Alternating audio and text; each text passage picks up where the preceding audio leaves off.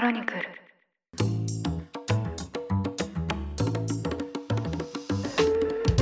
おはようございます。3月1日火曜日ニュースコネクトあなたと経済をつなぐ5分間パーソナリティの野村貴文です。この番組では1日1つ5分間で世界のメガトレンドがわかるニュースを解説していきます。朝の支度や散歩通勤家事の時間などにお聞きいただけると嬉しいです。さて今日から3月になりました。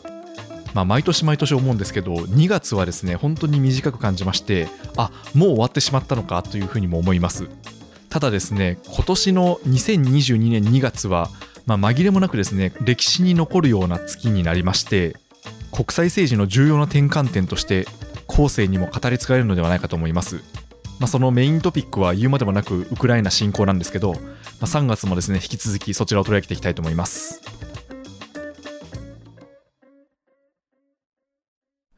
今日はウクライナ侵攻に関する経済のニュースです。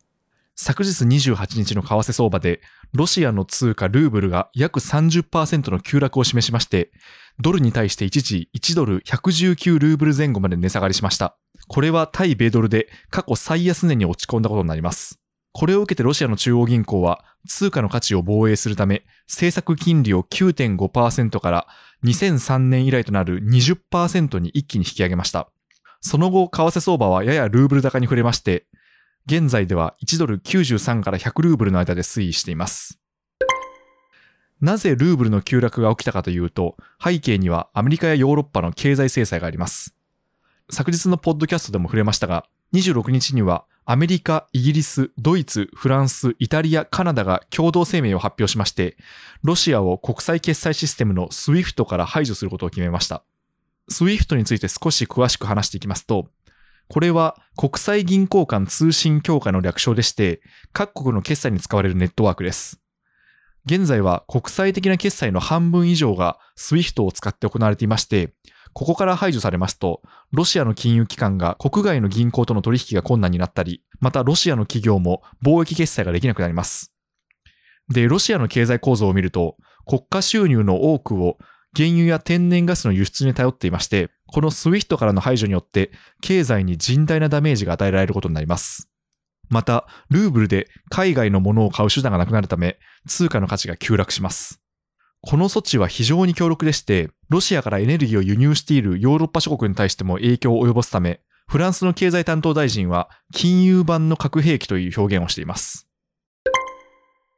もう一つロシア経済にダメージを与えたのは外貨準備の利用制限です。アメリカは昨日、ロシアの中央銀行や政府系ファンド、財務省との取引を禁止しました。これによって、ロシアの中央銀行がアメリカの FRB に持つドル資産を事実上凍結しました。また EU も外貨準備の利用を制限する経済制裁を発動しました。この外貨準備の利用制限がどのような意味を持つかと言いますと、一般的に自国の通貨が急落した時には中央銀行はしばしば為替介入を行いまして、その価値を保とうとします。で、その具体的な方法としましては、中央銀行が持っている外貨を売って自国の通貨を買い支えるという方法があります。で、その外貨はですね、外国の中央銀行が保管していることが多いのですが、今回アメリカの FRB などがロシアの中央銀行が持っているドル資産を凍結したことで、こうした為替介入ができなくなります。これによって、ますます通貨安に拍車がかかる事態となりました。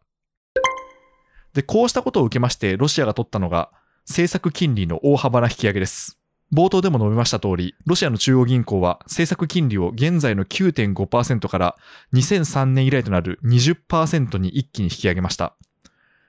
この金利の引き上げも通貨を防衛する際によく使われる手段でして、各国で金利差がある場合は、お金は金利が高い方に流れる傾向があるため、高い金利の通貨は短期的には上昇する傾向にあります。これによってルーブルは30%以上急落した後に少しだけルーブル高にリバウンドしました。ただ、ロシア国民の間には不安が広がっていまして、ブルームバーグなどの報道によりますと、ロシアの国内では ATM の前に長い列ができて、人々が外貨を引き出そうとしています。ただ、すでにほとんどの ATM の中には外貨がなくなりまして、ルーブルだけが残されているといった事態になっています。今後ですね、経済制裁による貿易の滞りに加えまして、通貨安が続きますと、ロシア国内では物資が不足して大きなインフレが起きることが懸念されます。でこのウクライナ侵攻についてはロシアは短期決戦を目指していたところウクライナの徹底抗戦にあいまして思うようにいっていないという分析もありますおとといにはプーチン大統領がロシア軍の核抑止部隊に特別警戒を命令したのですが、まあ、このように核兵器に言及したのも焦りの表れなのではないかという指摘もあります。